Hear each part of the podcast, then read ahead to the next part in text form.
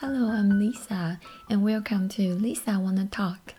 Uh, firstly, I'd like to apologize for my strong accent in English. I am a native Mandarin speaker from Taiwan. I have lived overseas for a long time and am currently based in Switzerland. In the past years away from Taiwan, I have always wanted to have a set corner where I could have a relaxed conversation about life and about my dreams, like sitting in a cafe with old friends. So here, I would like to share with you my life, some interesting knowledge, stories, or some wise wisdom about life that I found fascinating. I have a background in biological science in Taiwan, followed by a master in health science in Switzerland. So I am interested in self-growth, spirituality, emerging scientific knowledge, and health topic. On this channel, I would like to have a, an online cafe for those who are at a turning point in, in their lives, or simply want to talk to someone, where we can talk and share the moments of life. If when you listen to the title track later on and you feel the warmth of seeing an old friend, then I have served my purpose. In today's first episode, I would like to talk to you on a lighter note about social networking and friendship. Before I start, I would like to ask you a question. Do you like to be alone? Or rather, do you enjoy being alone? Do you know what solitude is? In a civilized society today, we need to operate in a cooperative way to make society work better. No matter how introverted or nerdy you are, you still need a certain level of social contact to accomplish your daily needs. Many scientific studies have also shown that active social engagement has a positive correlation with health and well-being. However, I now see that learning to be alone is the most essential prerequisite for healthy interpersonal relationship. I think that being alone is an ability that includes a degree of self-care and the mental capacity to enjoy the silence. And for me, knowing how to be alone is even a prerequisite for loving oneself. Being alone can be voluntary or involuntary, but it gives you a buffer to think about your current dilemma and give you more time and space to think outside the box. Because you are able to be alone, you will not be tempted to be indiscriminate in your interpersonal relationship, and you will not be blinded by fear or of loneliness to have a relationship with people who are not suitable for you. Because you can be alone, you will have more time to observe yourself and others, and you will be able to better judge who is the right companion for you and who is the best person to seek advice from in those vulnerable moments, and who is the person you can present your true self to after you have washed away all your glamour. This brings to me the topic I want to discuss with you today, which is managing social life and friendship. There was an article in the Cheers magazine in Taiwan written by William. I thought he did a great job of describing how the state of mind changed as we get older, and it resonated with me when I read it. So here are some excerpts from the article. He said that relationships should be reserved for the worth it. When we were young, we always pushed ourselves to socialize because we were afraid of being alone. Or before we turned thirty, we were always obsessed with the idea of keeping a passbook of contact, and making friends was like collecting something rather than choosing something. It is easy to put the label of friends on, often putting on each other even though that we don't quite get along well, and then ending up trying ourselves up in relationship by being constantly tolerant. As we get older, what we need in friendship becomes a sense of security that doesn't get tainted. If we don't feel that, it means that the person hasn't entered our heart, and we don't want to keep them afterward. We will no longer have to make up for friendships that have fallen apart. This is the way to deal with people after reaching the age of thirty. It is not that I don't want this friend, but I don't need it anymore. So, the older we get, the more we start to reduce our relationships.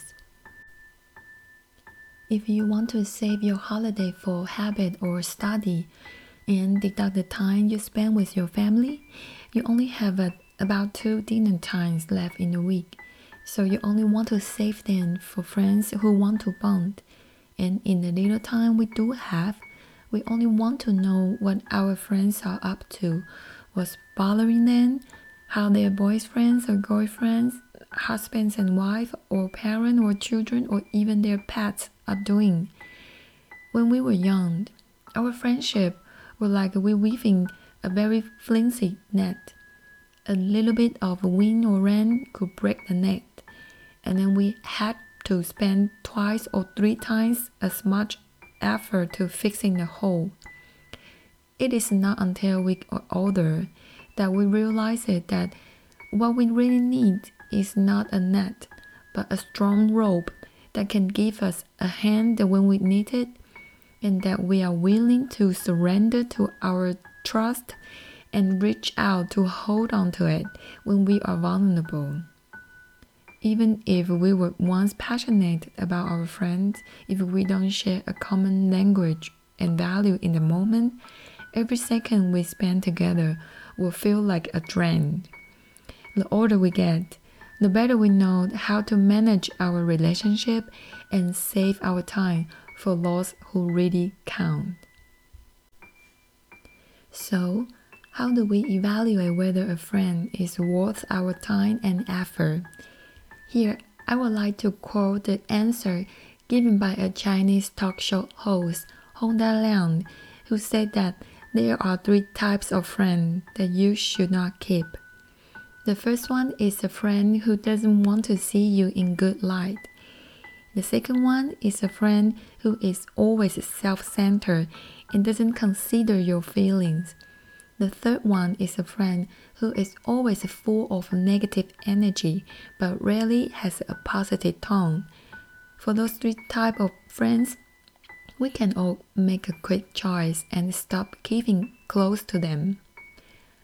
And how to identify the first type of friend who doesn't like to see you in a good light? Is to observe whether there is any justification for his or her venomous remarks.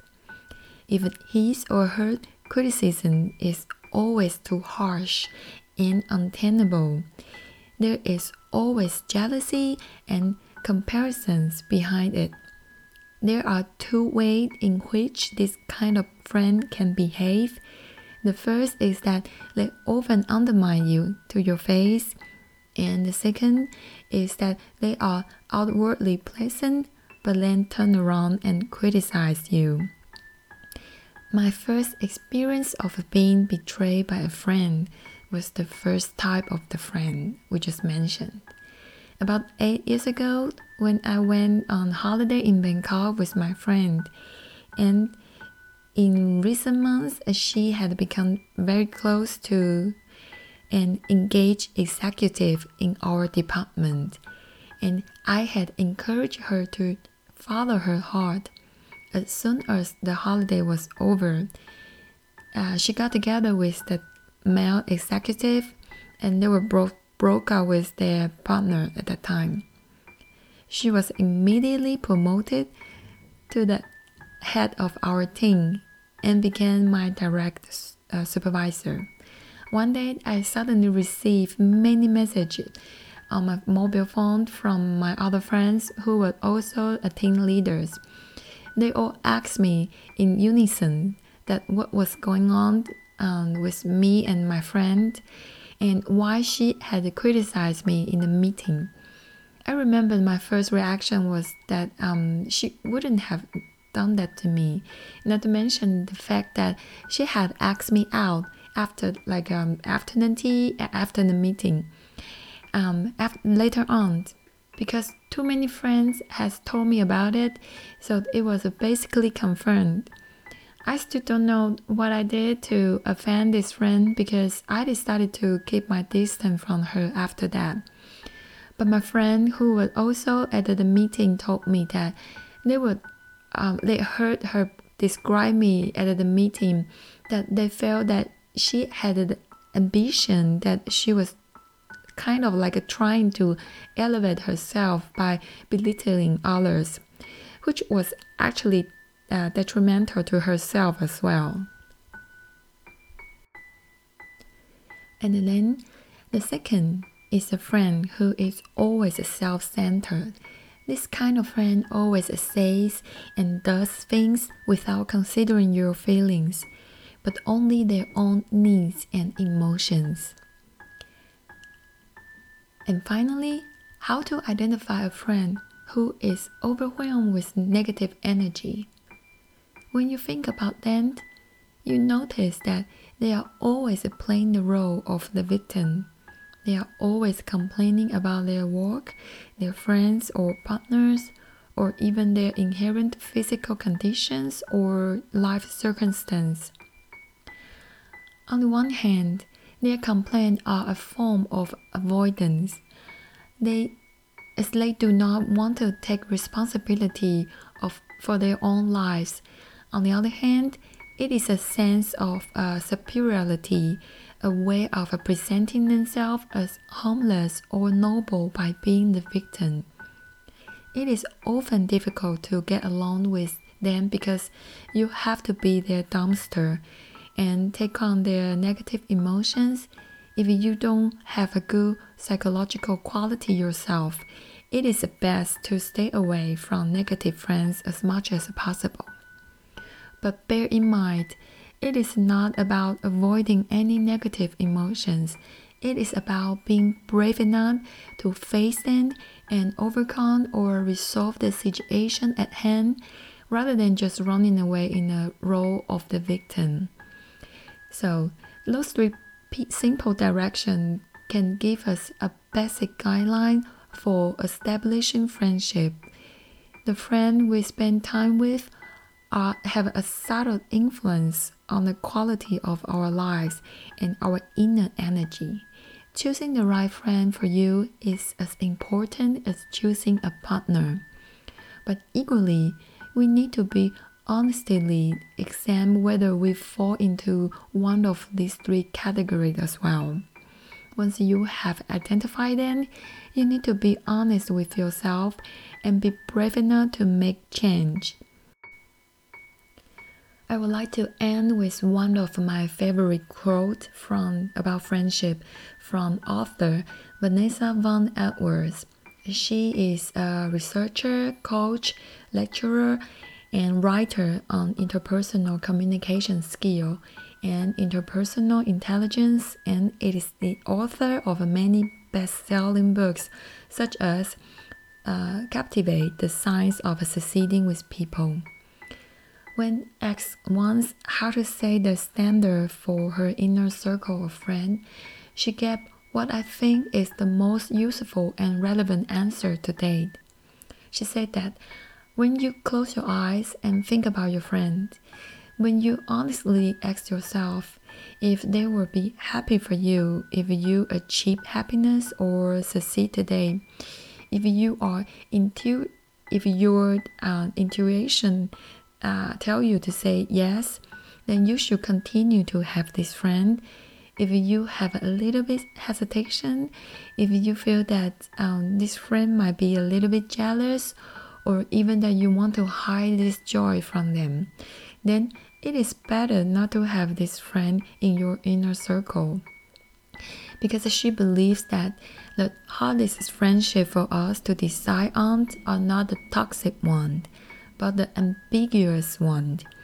Most of our friendships fall into this gray area because toxic people are usually easy to identify. Like the three types of friends we mentioned earlier, that it is often easy to make the decision to distance ourselves from those three types of friends. However, those ambiguous friends take more time to observe, but mostly the process is time-consuming and you don't always have a clear answer. So, the most straightforward answer is to go back to your heart and ask your instincts. If your intuition tells you that this person is probably not happy for your happiness, they are probably not a friend you should keep. So, this is what I want to talk about today in relation to social relationship and friendship. Um, thank you very much for listening, and if you would like to talk to me, please feel free to write to me or leave a comment. And it would be great if you will help me to share or subscribe this channel. I look forward to seeing you online again. Till next time. Bye.